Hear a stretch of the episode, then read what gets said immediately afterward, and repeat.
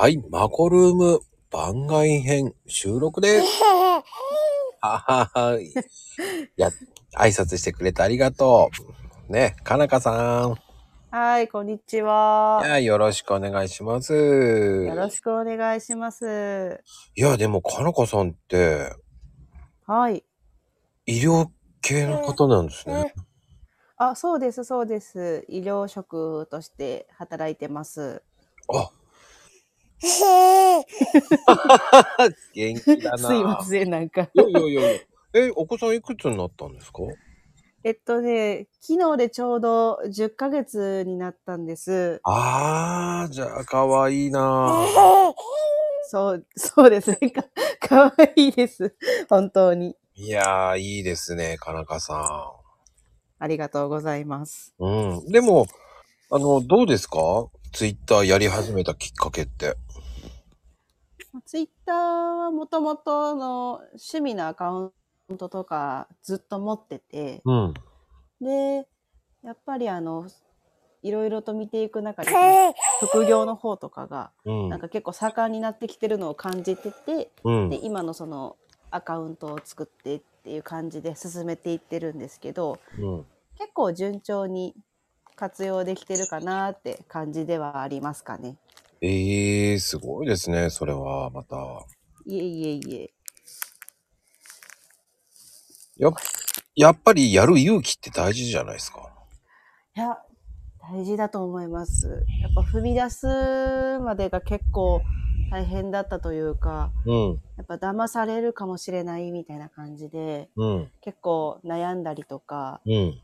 で、結局踏み出したはいいけど騙されちゃったってことも私は何回か経験したので、あの、今のアカウントを作るまでは結構いろいろと失敗繰り返しながらだったんで、ほんと最後の最後っていう気持ちでやり始めましたね。あ、やっぱりいろんなのがあるんですね。ありますね。え、結局、まあ、騙されちゃったりはしたんですけど、え、ちなみにどういう系もあるんですか？なんかあるんですか？いやえ普通にあの、アフィリエイトを誘われて、うん。まずその出資金じゃないですけど、うんまあ、あの何も何も払っていただいてで今後売っていただいたら半分差し上げますみたいなことを言われたんですけどうん。あのまあそもそもその売れ売れないんですよねその売り方を教えてくれないんでそのあとはよろしくみたいな感じですね。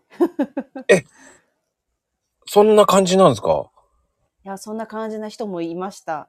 今のやつは結構今節丁寧に教えてくれるんですけど、うんうんうん。うん、その最初の方に騙されたやつは、買わされるだけ買わされて、あとこんな感じでやってくれたらできますよって言われて終わっちゃったんで、あーや、やられたなとは思いました。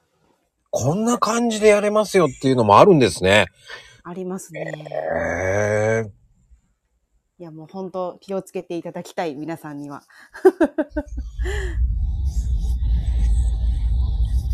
そういう、うんいや、でもね、僕もあんまり聞いたこと、あの、そういう、あんまりいいイメージないから、うんうん。ですよね。うん。私もあんまり良いイメージはなかったんですけど、まあ、たまたま今あの副業を教えてくれてる方がすごくいい方だったんで、うんうんうん。もう本当にこれで騙されたらもう私は何もしないでおこうっていうくらいの気持ちでやり始めましたね。うーん。いい出会いがあってよかったです。本当に。ああ、でもね。まあでも、今はだって、ね、それだしただけしかやってないんですもんね、だって。そうですね。医療職の方は今お休みいただいてるんで、育休か。本当にそうです。まあ、あと2ヶ月で終わりなんですけど、うんうん。まあそその間でもね、子供の面倒を見つつできるのはいいなっていう感じではありますね。横にいる、いるながらお金稼げてるんで。うーん、うん、うん。まあでも、本当やらないとわからないっていうのもあるし、うんうん。そうですね。やっぱりなかなか副業をやっていってくださいって言われても、うん。やろうと思う気持ちもなければ、やっぱり進められないと思うんで、うんうんうん。うん、難しいところではあるんでしょうけど、うんやっぱりね、育児とやりながらっていうのはね、結構大変ですよね。そうですね。私、今の子が初めての子なんで、うん。育児も初めてな上に、その、副業も初めてなことをやるっていうのは結構リスキーなことだとは思うんですけれど、いや、とても、うんうん。すごいとやっ思う。ぱりね、うん。育児してて、お金の心配って結局、結構つきまとってくるものではあるので、うーん。うん、やれる人はやってもらった方がいいんじゃないかなとは、個人的には思っております。あ、すで、またコロナだからね、また余計考えられる、考えれちゃうんですよね。うん、そうですね。働きたくても、働けるようなところが、やっぱりコロナだと制限かかったりとか、もし外で働いて自分がコロナをもらって帰ってきて、うん。あの、子供に移っちゃったら一番良くないですもんね。いや、そこが問題ですよね。そうですね。本当にもう、子供かかったらどうなるかとかってあんまテレビとかネットでもあんまり書いてないので、なるべく持って帰ってこないって方法を取らないと守れないじゃないですか。うんうんうん。だからまあ、外で働くのももちろんいいと思うんですけど、うん。ちっちゃい子がいるうちは、できるなら、そばにいてあげて、働けるものの方がいいんじゃないかなとは思いますね。確かにね。うん。まあ時期が時期だし、そんで、ましてや、かなかさんってあの、医療系ですからね、余計、はい、そう、そうですね。余計に痛感しております。うん今はまだ働いてないんで、わからないんですけど、まあ上司に聞くと、まあ忙しいらしくってすごく。うん。私の医療職って結構に濁して言ってるんですけど、まああの、い臨床検査技師っていう仕事をやってるんですよ。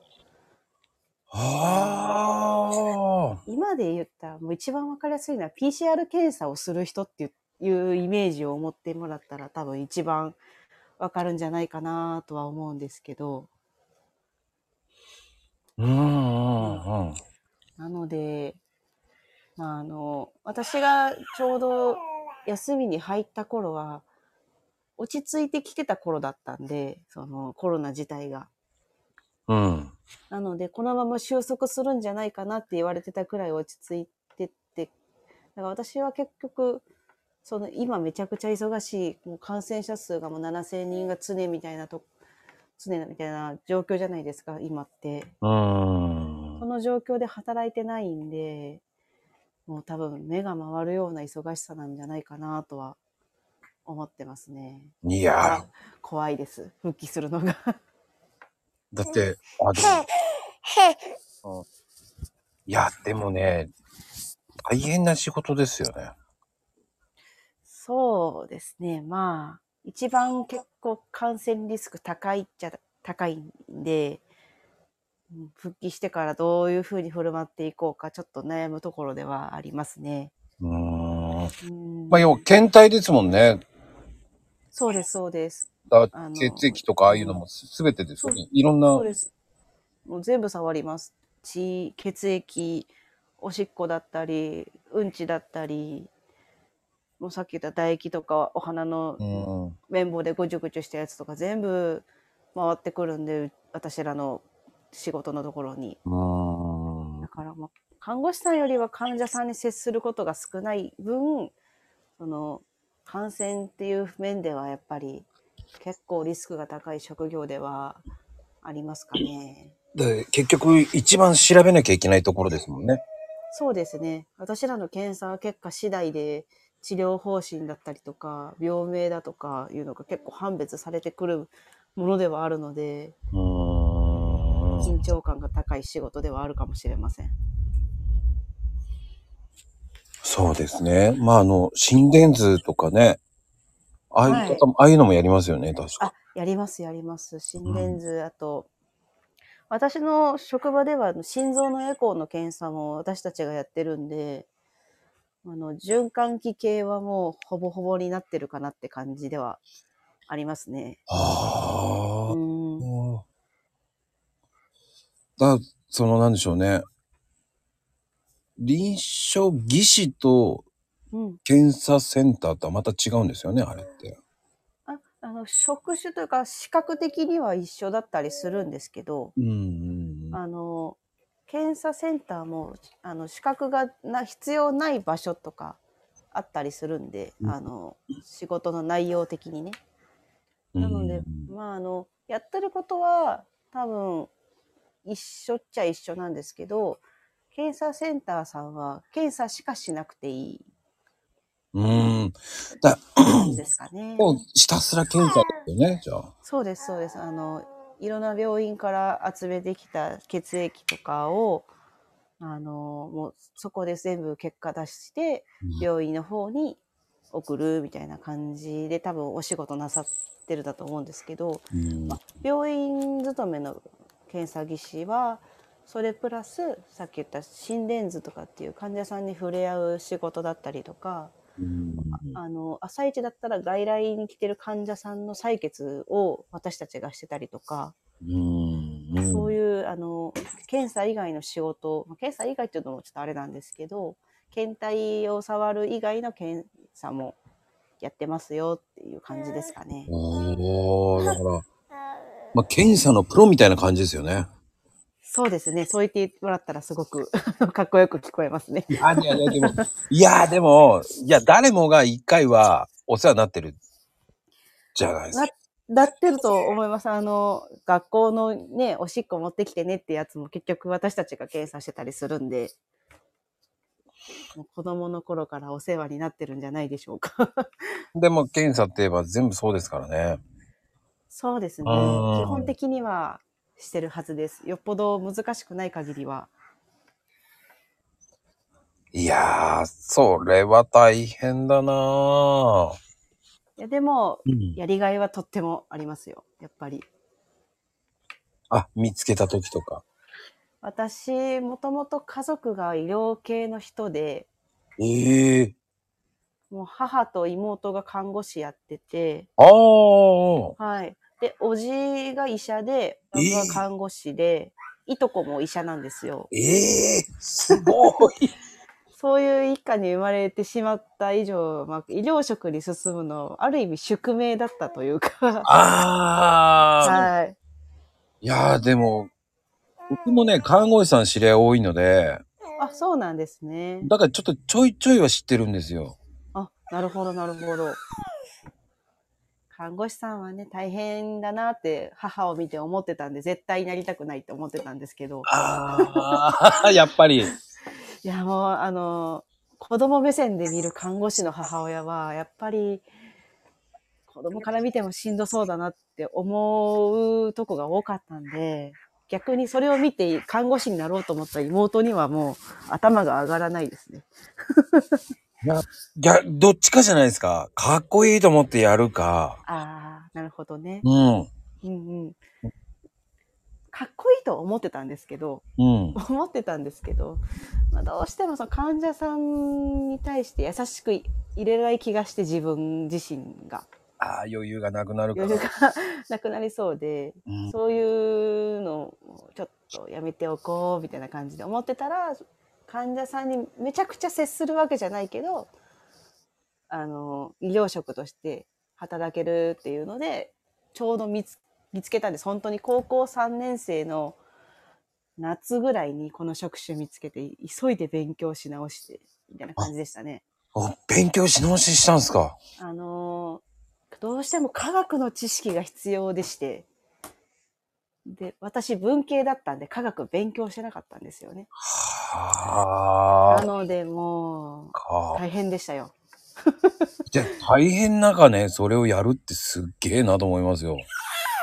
いろいろとあの大変な思いをしながら、無事どうにか。一応国家資格なので、国家試験を通過して今がありますね。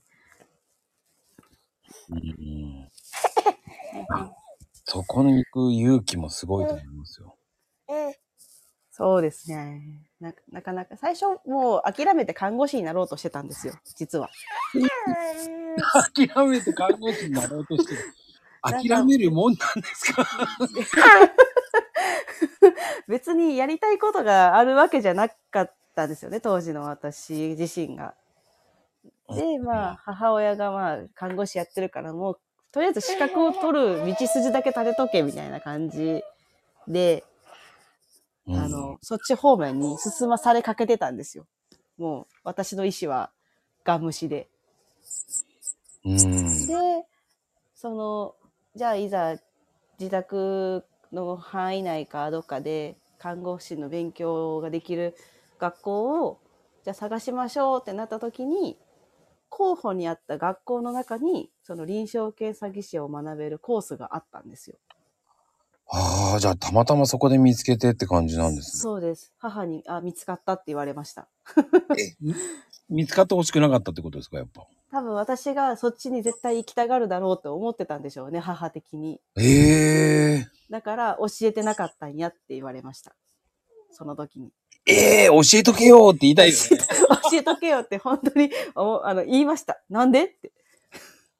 教えてよって言っうーんであまあやっぱあのいろいろ看護師の方がいいってお考えが心の底にあったんでしょうね。あーおそらくうーん、お母さん的にはやっぱり看護師になってほしかったんじゃないんですか、やっぱりお。そらくそうだと思います。でも私看護師に、まあ、なるけどならないよって言ってて看護師さんの資格を持ってれば いろいろ派生できるんですよね。あの私の最終目標が看護師の免許を取って保健室の先生になるっていうのが最終目標だったんですよ。ああ、なんかわかるな、でも。いやーなんか、あの、アイコン見ると保健室の先生っぽいよな。そうなんですよ。あのもうかん病院で働くのはちょっとしんどいからうん。道のりがしんどくても保健室の先生になる方が絶対自分に向いてるって思ってて、うん。うん、なのでそこを目標にするから看護師にはなるけどならないよと言言ってたんです一応うん。母にはね。なるけどならない。またまた、なるけどならないってまたね。多分今のご時世に言ったらめちゃめちゃ怒られそうなんですけど働けよ病院でって言われそうですなるね、なるね。はい。当時は何もなかったんで、もう10年以上前の話なんですけど、なので、当時はそういうふうに言ってました。看護師の勉強をして資格も取るけど、看護師として働きはしませんって言ってて、うーん。それがい今や全然違う道にいるんですけどね。いや、でも、すごいと思いますよ。本当ですか？あうんりがとうございます。え、でちなみに旦那さんも医療関係？いや、旦那は全然違う人で、ええ医療関係にいると、医療関係の人とくっつくか、すごい嫌悪を抱くかどっちかになると私は思ってるんですよ。あの、看護師さんが医者のことを毛嫌いするみたいな感じとちょっと似てて。はあ、どっちかになると。私は、はい、医療関係とは絶対嫌だって思っちゃったタイプだったんで。全く無縁の人と結婚したんですけど、なぜ、あ、やっぱり、あ、そっか。裏 裏側が知られてると、そうなんです。ちょっと、ちょっとね、やっぱ、しごし家でまで仕事の話をあんまりしたくないっていうのが本音だったりするんですけど、例えばその、ちょっとした仕事の愚痴を同じ医療関係の人に言っちゃうと、いや、その時はそういう判断がどうだらこうだらでとかって言われちゃうじゃないですか。あ その判断悪いよって言われちゃうそうお前わけ。の判断が良くないんじゃないのとかって言われたら、あ、鬱陶しいって思っちゃうじゃないですか。聞いてくれてればいいんだよって言いたいわけでしょ？そうなんです。私は愚痴を言って聞いてもらって、うんうん、そうだね、が欲しいのに、そこで反感、反論されちゃうと、いや、ちょっと、ちょっと違う違うってなるのが嫌だったんですよね。なんかわかる。俺の看護師友達も、はい。よくね、その、そのさ、あの、看護師3人で僕1人なんですけど、はい。で、ディズニーよく行くんですよ、4人で。おー、はいはい。その3人は俺にガンガンぶつけてくるんですよ。その仕事の。うんうんうんうん。でも、わかんないから、はあ、大変だねーなんて言って それでいいの？あんたはそれ以上覚えなくていいとか言われて、でも、だんだん離婚になっていくわけじゃないですか。まあまあ、知識がね、蓄えられますかそら。うそうそう。そこはって言うと、言言わんでいいって言われちゃうんですよ。専門用語いらないからあなたにはって言われて、あ、そうあそうそうはい、わかりましたって言ってるんだけど、ああ、正しいと思います。聞いてくれればいいの。あ、わかりましたって聞いてたんだけどね。そ、そこであの、専門用語とか出てきたらテンションめっちゃ下がって、あの、職場のその詳しい愚痴は職場の人に言ってくるから、あなたはそこを踏み越えてこないところを聞いといてって思 思っちゃうあーあー、そうなんです。ね。ただでさえ家族が医療職で、あの絶対専門用語が飛んでくるようなか家族の中で育ったんで、うんうんうん。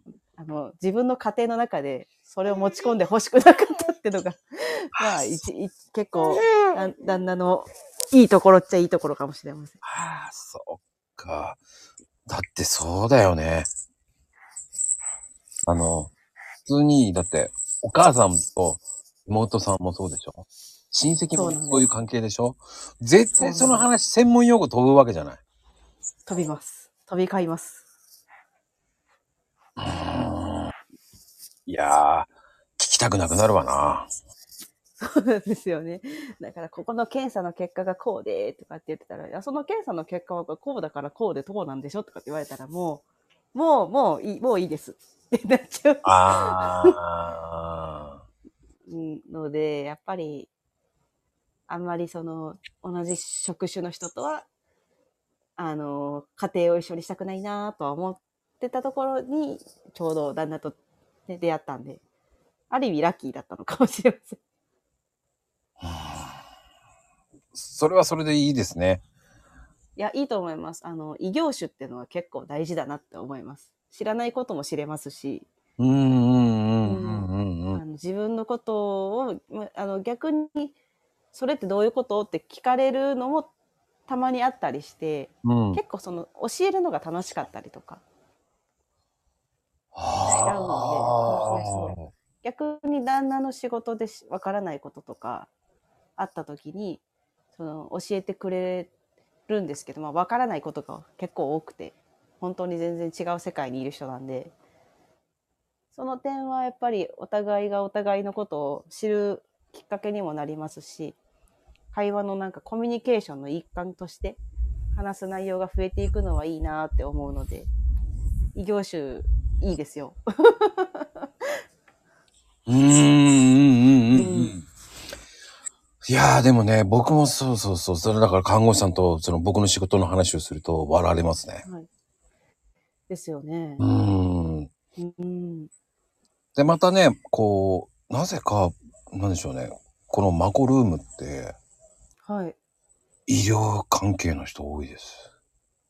あ、そうなんですか。もうツイええッターで繋がってて呼ぶんですけど、はい。うん、こういうふうに、いや、話したいなってふってみると、あれ、はい。医療関係者だって思って。いやー結構ね、いますよね、医療関係の人。うーん、引き寄せなのかなと思いながら。いや、多分呼んでるんですよ。何かが。呼んでるんだ。いや、でもね、本当お医者さんとか、その看護師さんとか、介護士さんとか、はい。いや、本当多いですよね。多いですね。私も結構痛感してて、看護師さんが本当にめちゃくちゃ多くて、うんうんうんうんうんうん。うんだから、看護師さんめっちゃいるなって。あのただまだ私の職種には同じ人は会ったことなくて、あの、お待ちしております って感じなんですけど。本当に確かに少ない。はい。看護師さん、介護士さん、あと理学療法士さんああ、そうね。くらいは会うんですけど、うん理学私の仲間はいない。なかなかいないですね。まあ、あんまり公表してないだけなのかもしれませんけどね。結構、マイナーっちゃマイナーなんで。いやいやいや、マイナーっつってもマイナーじゃないですよ。そうですか？一回もドラマになったことがない職種なんですけど。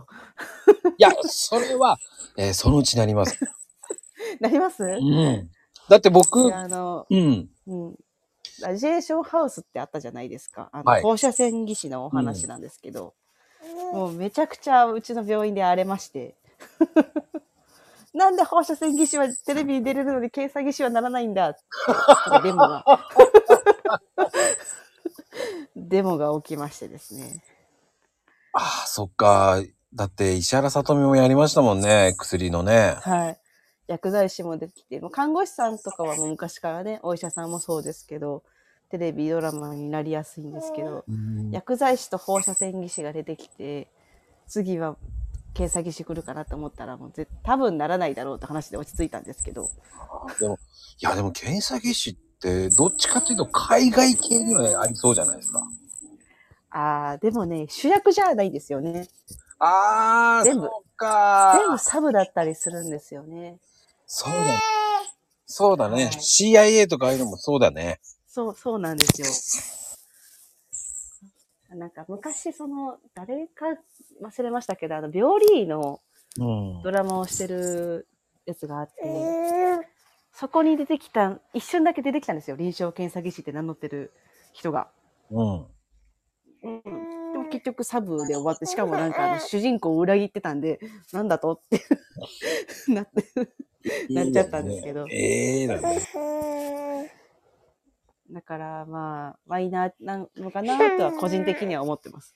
やってることはメジャーなんですけど、職種としてはマイナーなのだかなとは、個人的に思ってますね。うーん、すごい。うんいや、でもね、僕はこういう、なんだろう、知れないことが聞けて僕はめちゃめちゃいいですよ嬉。しい。あありがとうございます。嬉しいです。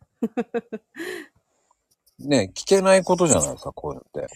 まあまあ、なかなか、検査技師は裏方なんでね、話すことがないと思います。看護師さんとかなら入院中にね、お話ししたりとかできるんかもしれませんけど、うん、うん、うん。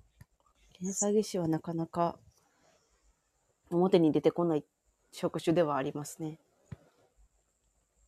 もう何でも、何でも聞いてください。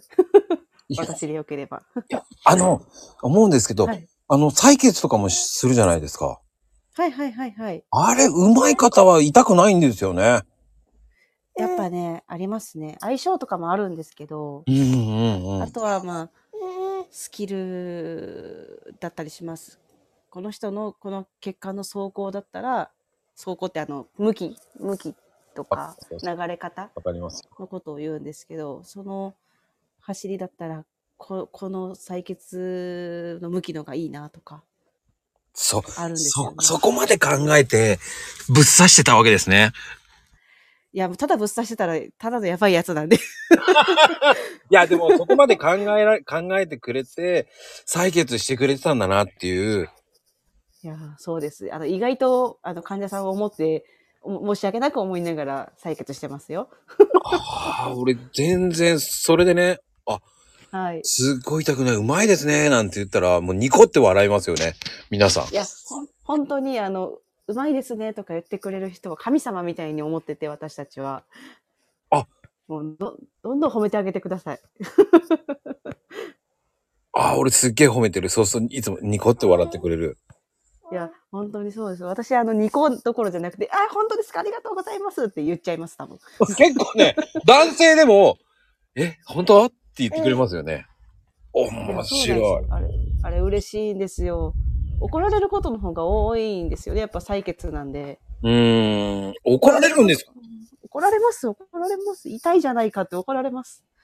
えー、そんなこと言ったって痛いよって、当たり前でしょって言いたくなりますけどね。そう言いたいんですけど、うんまあ、やっぱり患者様は一私たちのポジションではお客様のポジションになるので、お客様に歯向かうことをしません。や そっっか、ぱり。そっか、お客様ポジションだよね。そうだよね。そうなんです。そうなんです。なので、怒られてもすみません、申し訳なかったですって言うしかないんです、私たちは。でもね、いてえじゃねえかって言うね。いや、そりゃそうでしょって言いたくなるけどな。そうなんですよ。しかも私たちがしに来てって言ってるわけじゃなくて、先生がしてねって言ってるから来てもらってるんで、文句は先生に言ってほしいなっていうのが本音だったりします。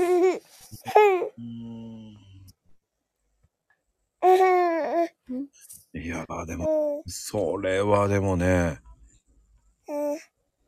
いや、面白いな。いろんな人がいますよ。うんうんうんうん。採血好きなんですって人もいますしね。本当に、その、やっぱりこう、医療だからこそとかじゃないけど、はい。いろんな人いますからね。いや、本当にいますよ。いろんな方。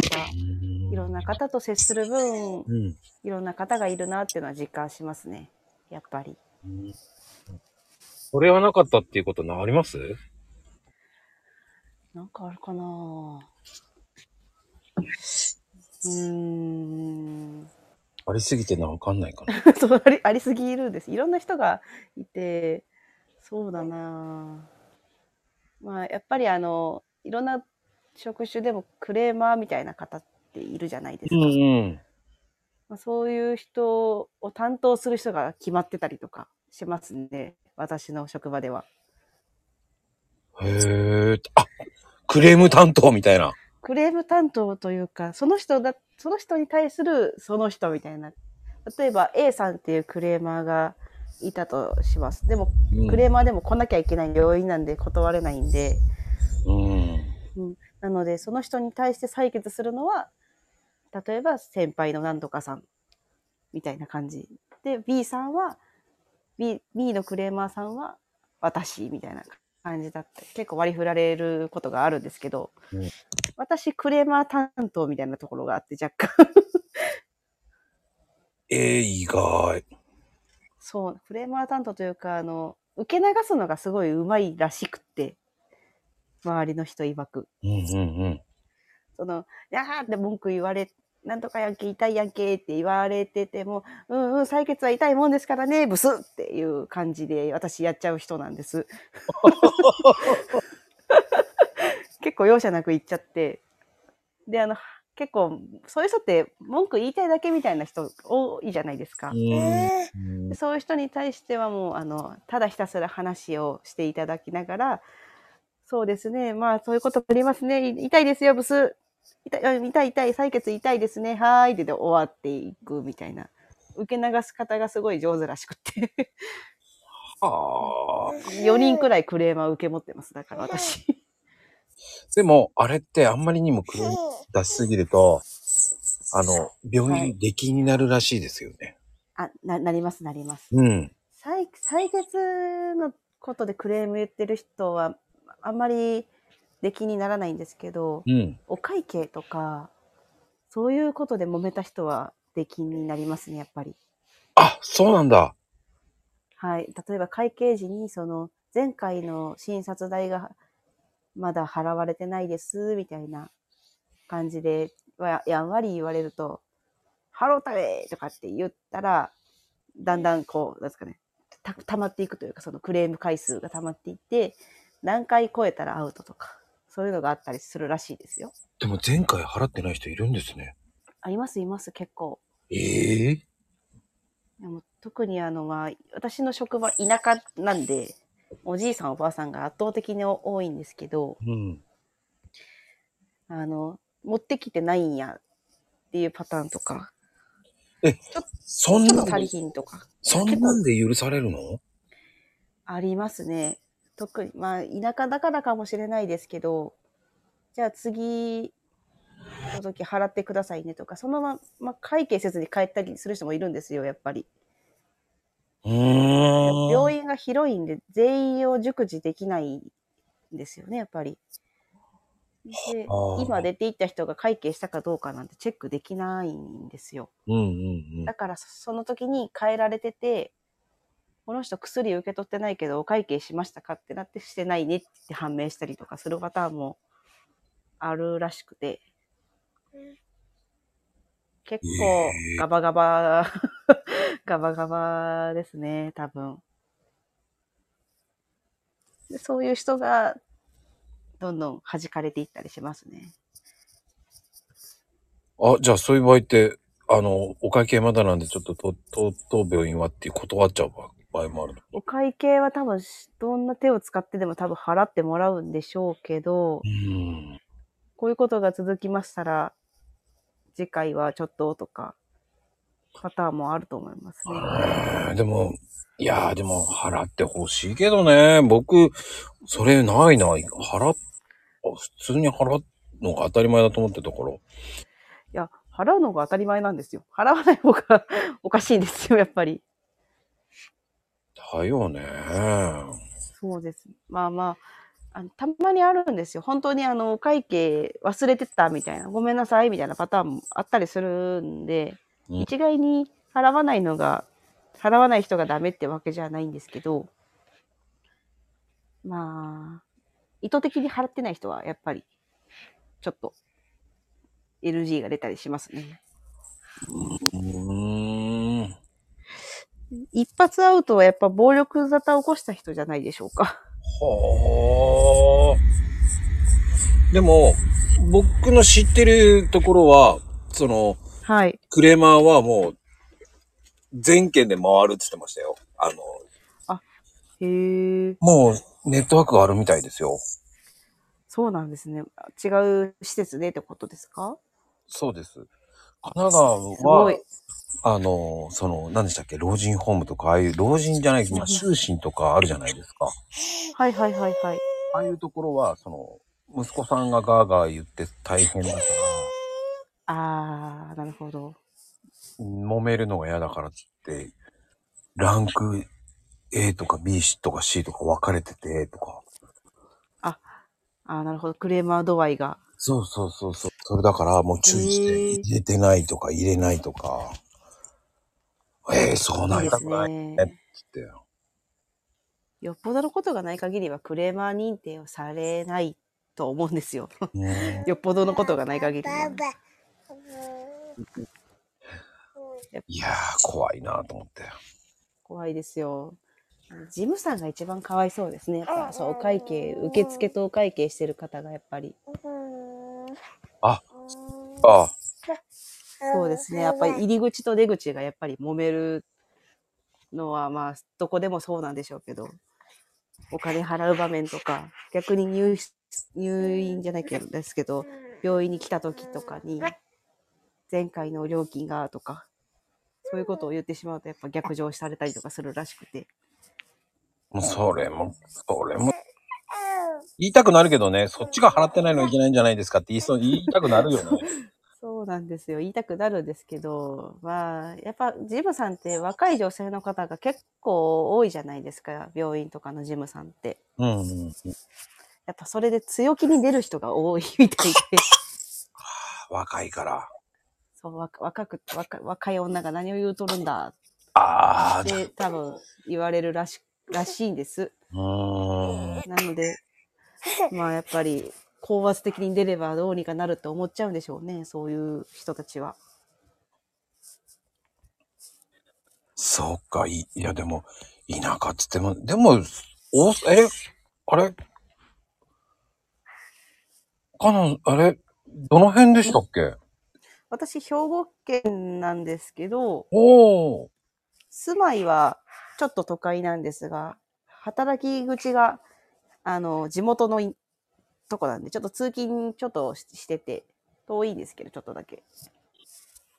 なの、で、まあ、なんですかね、一応、30分に1本電車は来ますみたいなぐらいの田舎です。結構な距離ですね。そうですね。なので、便利ではないですけど、めっちゃ不便でもないみたいな感じです。いや、でも、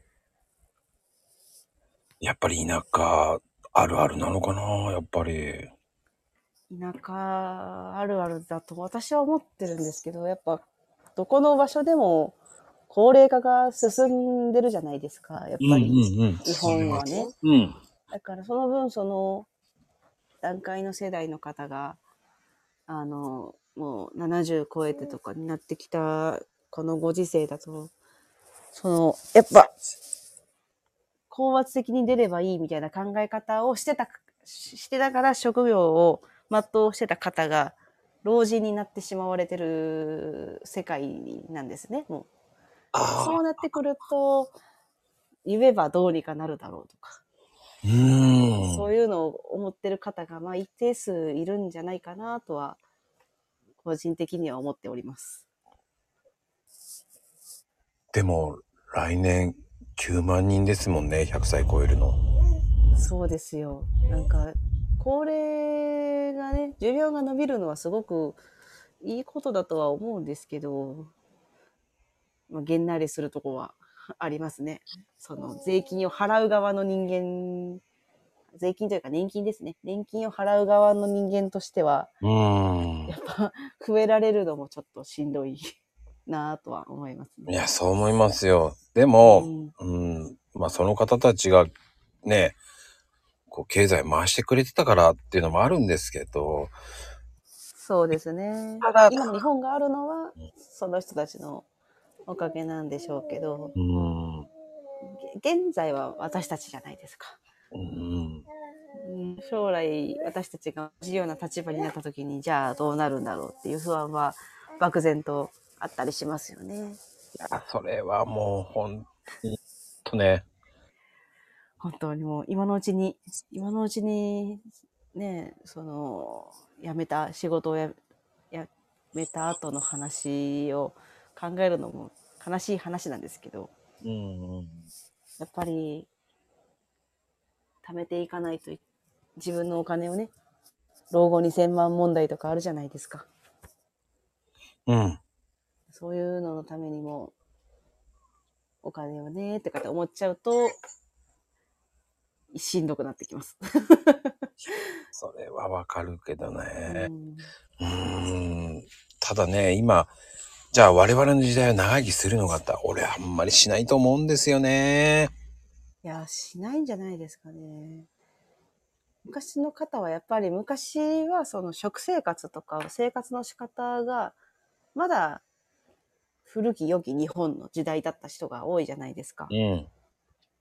もう多分私たちの年齢の方が高齢化した時ってそのもうあのいろんなものにかぶれまくった日本の食生活とかだったりするじゃないですか。うん。だから、いわゆる生活習慣病とかが悪化するんじゃないかなとは正直思っているところがありますね。うーん、確かにね。本当にそう思います。まあ、あと、まあ、あとね、やっぱりなんだかんだ言って日本人って癌が多いじゃないですか。多いですね。やっぱりそれってやっぱり食料問題もあると思うんですよ。はい。うん。食料ね、ちょっとやっぱり輸入してるから、そうですね。うん、だ肉とかは、その、ね、薬品使ってるかどうかっていうのは、本当にあそこの辺はグレーですから、表記されませんからね、その辺は。うーん。だそこが怖いから、やっぱり、うんね、日本人だけですからね、癌を、癌が多いのは。本当に多いですからね。なんでこんなに多いのか、不思議なくらい多いですからね。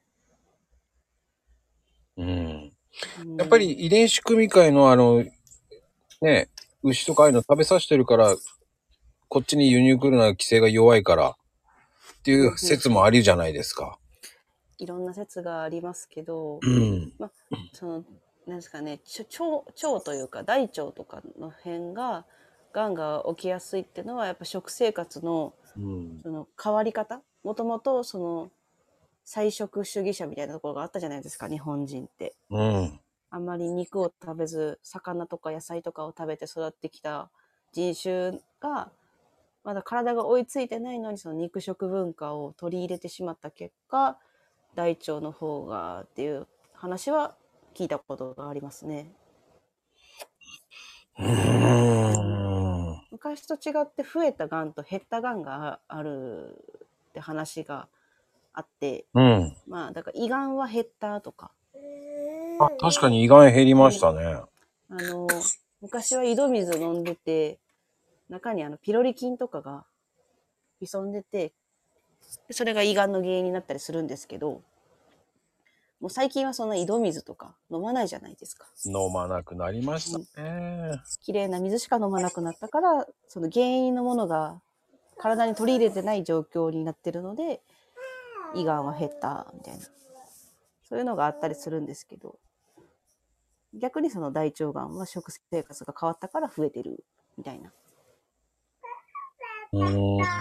うん一概にうん何がどうが原因っていうわけじゃないんでしょうけど、うん。うん、予防できるものがあるならしたいなとは思いますけどね。でも、遺伝子上の話とかされちゃうと、もう、どうしようもできなかったりするわけですよ。乳がんとかね。うんうんうん。うんうん。だからそういうのを考えていくと、私たちに今できることは果たして何かあるんだろうかって思っちゃって、結局何もしなくなっちゃうんでしょうね、きっと。ああ、なんかわかる。しなきゃいけないのは分かってるんだけど、できない。何していいか分かんないから。そう、そうなんですよ。なんか健康に、なんか気をかけてみたいんだけど、じゃあ何をしたらいいんですかって言われたら、なんだろうみたいな。いや、すごくわかる。うん。なので、とりあえず歩いてみようかとか。確かに歩いちゃうね。すごい初歩的なことしかしなくなっちゃう。うんあと僕、今やってんの。はいはい。はーい。股関節かな。股関節は、いあや、あの、ストレッチやった方がいいっていうね。あ、あ、なんか言われますよね。なんかなんかどっかで聞きました、それ。やっぱりつまずくからね。これから。そう。まったいらない。普通のところでたまにつまずくのにね、と思いながら、だからもういこれやーそうですよ。つまずいてこけて骨折ってパターン結構ありますからね。ありますからね。その前に、だからやっぱり、ねえ、気をつけていかなきゃいけないし。そう、つまずかない練習を。でもさ、ねえ、やっぱ金川さんなんかは見てるわけじゃないですか。そのいいいいようにいるから、こああ、そうですね。う。うん。じゃあ自分は気をつけられるかって言ったら、難しいところもあるわけじゃないですか。いやー、ありますよ。あの気をつけられるものは気をつけれるんですけど、うん。だと糖尿病にならないようにとか、うん。そういうのはできるかもしれませんけど、例えばささっきのつまずいて骨折なんて、ね、明日にでもなるわけじゃないですか。正直。うんうんうん。私、妊娠中にあの、初めてぎっくり腰した時に絶望しましたもんね。ああ、あるあるですね。いや、もう、えー、こんなことで腰やってしまうのか、もう、もうって思いました。いや、でも本当に多いんですよ。でも妊婦さんが。いや、うん、らしいですねう。ん。まあ僕も、あの、僕もぎっくり腰になった時に、こんな、あの、本当に荷物っていうものではないんですよ。はい。軽いものを持ったんですよ。はいはいはい。なりましたね。ありました。笑う、笑うしかないんですね、あれね。笑うしかないんですけど、なんか私の勝手なイメージで、ぎっくり腰になるのはもうちょっと年いってからみたいなのがうんあったわけですよ。まあ勝手なんですけどね。そしたら、あの、まさかの私はくしゃみでなったんですよ。くしゃみでグキってなって。ああ。そう、もう、あの、多分、無意識にお腹をかばったのかわかんないですけど、あの、それで腰にドンってきまして、もう、もう、なんか悲しくて悲しくて仕方なかったですね。はぁと、やっちまった。いや、でもそれはね、か、あの、やっぱり一人目だから、継続、あの、変わったんだと思うよ、絶対。ああそうですかね。う旦那ん。にめっちゃ笑われましたもん。横にいましたけど。あ笑って、笑ってんじゃねえよって。あ、もうやっちゃった時に？そうです。本当にもうあの、私がたまたま料理してて、キッチンにいたんですけど、その時に、あの、なんか洗い物してたんですかね、旦那が。で、ちょっとくしゃみ、くしゅんってしたら、あやばい、や、ややってしまった。腰が痛いってなったら、もう横でぎっくりやってめっちゃ笑われて、笑ってんじゃねえよ。そう言いたくなるよね、絶対。笑ってんじゃねえよとかって言言っちゃいましたね、思わず。結構ひ、結構マジトーンで言っちゃって、ごめんって言われましたけど。いや、そうなりますよ。そう、うわもう夫婦喧嘩勃発ですよ、あんなの。あの、でも、まだ相手がいるから、その、助けてくれる人いるじゃないですか。ああ、確かに。うん。僕ね、仕事だったんですよ。だから、こうね、とりあえず、コンセプトはい。しなきゃいけないかなと思って、すはい近所の、あの、ドラッグストアに行って、もう、本当におじいちゃんみたいにもう首曲げたまんま、えーはいはいはい。くり入っていきましたよ。わからないんですよ。それ以上上上がんないから見えないんですよ。そうです。もうあれ、ほんときつい。そんで店員捕まえて、すいません、コルセット、ど、あの、腰やっちゃったとか言って。でもそうですよね。そうなりますよね。そう、見えないんですよね、あれ。そうですよね、あれ。あれね、本当に。私、次の日普通に仕事に行ったんですよ。ぎっくりした時。えあの、電車に揺られて、お腹を、お お腹を大きい、大きいままで。で、次の日、職場に行って、一番上の人に、すいません、ちょっと腰をやってしまいまして、整形外科に行ってきていいですかって、病院だったんでね、そこは都合がいいんですけど、なんかちょっと、やってしまったんですけど、って言って、その日はあの座ったまま仕事しましたもん。座ってできる仕事を与えられました。ああ。いやー、でも、仕事行くすげえな。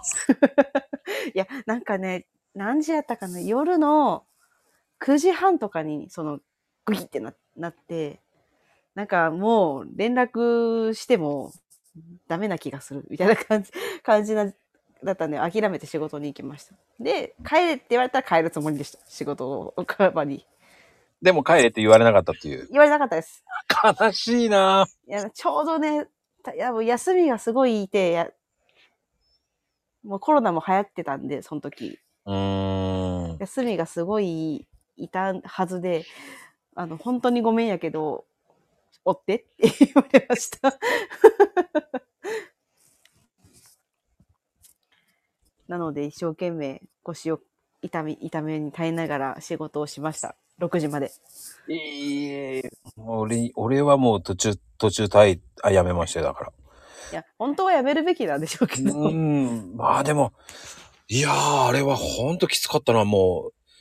あんな、あのね、お年寄り笑えなくなりまして、あの、すごい曲がってるおばあちゃんとかいるじゃないですか。あ、いますね。あれぐらいの体勢で歩いてましたから、僕。いや、ほんとにきつかったもん。いや、きついのはすごくよくわかります。私もきつかったですもん、本当に。やってすぐだったからかな、余計。もうそのまんまの体勢で行きましたね。で車とか乗りましたよ。いや、すごいですよ。逆に、逆にそのやってすぐに行こうと思った心がすごいと思います。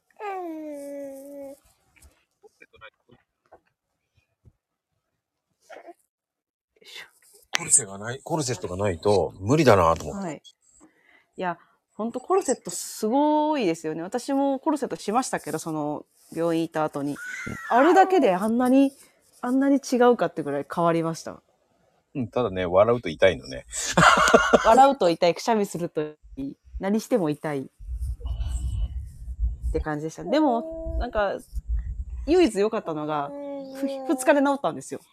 すっごい。すっごい回復力だな。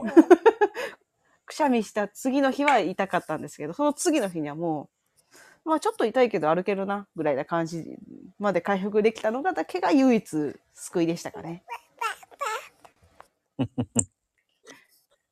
これはよくわからなかった。なんでか、なんでかすごく回復力が早くて。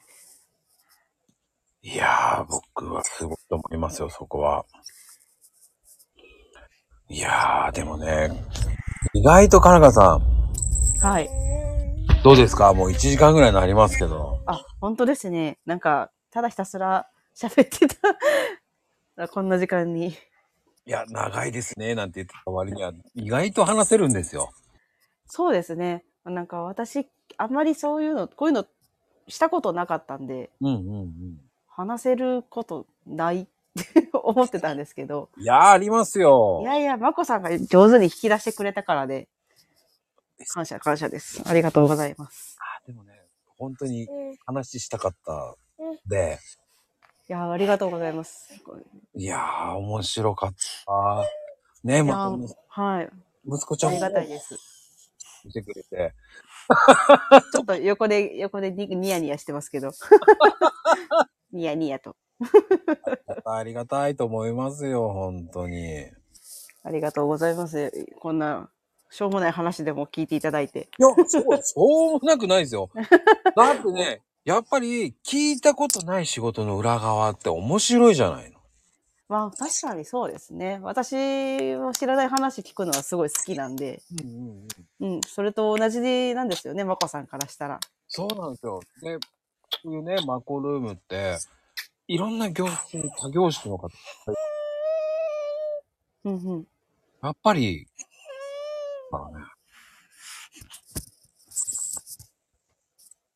すごいもんだ。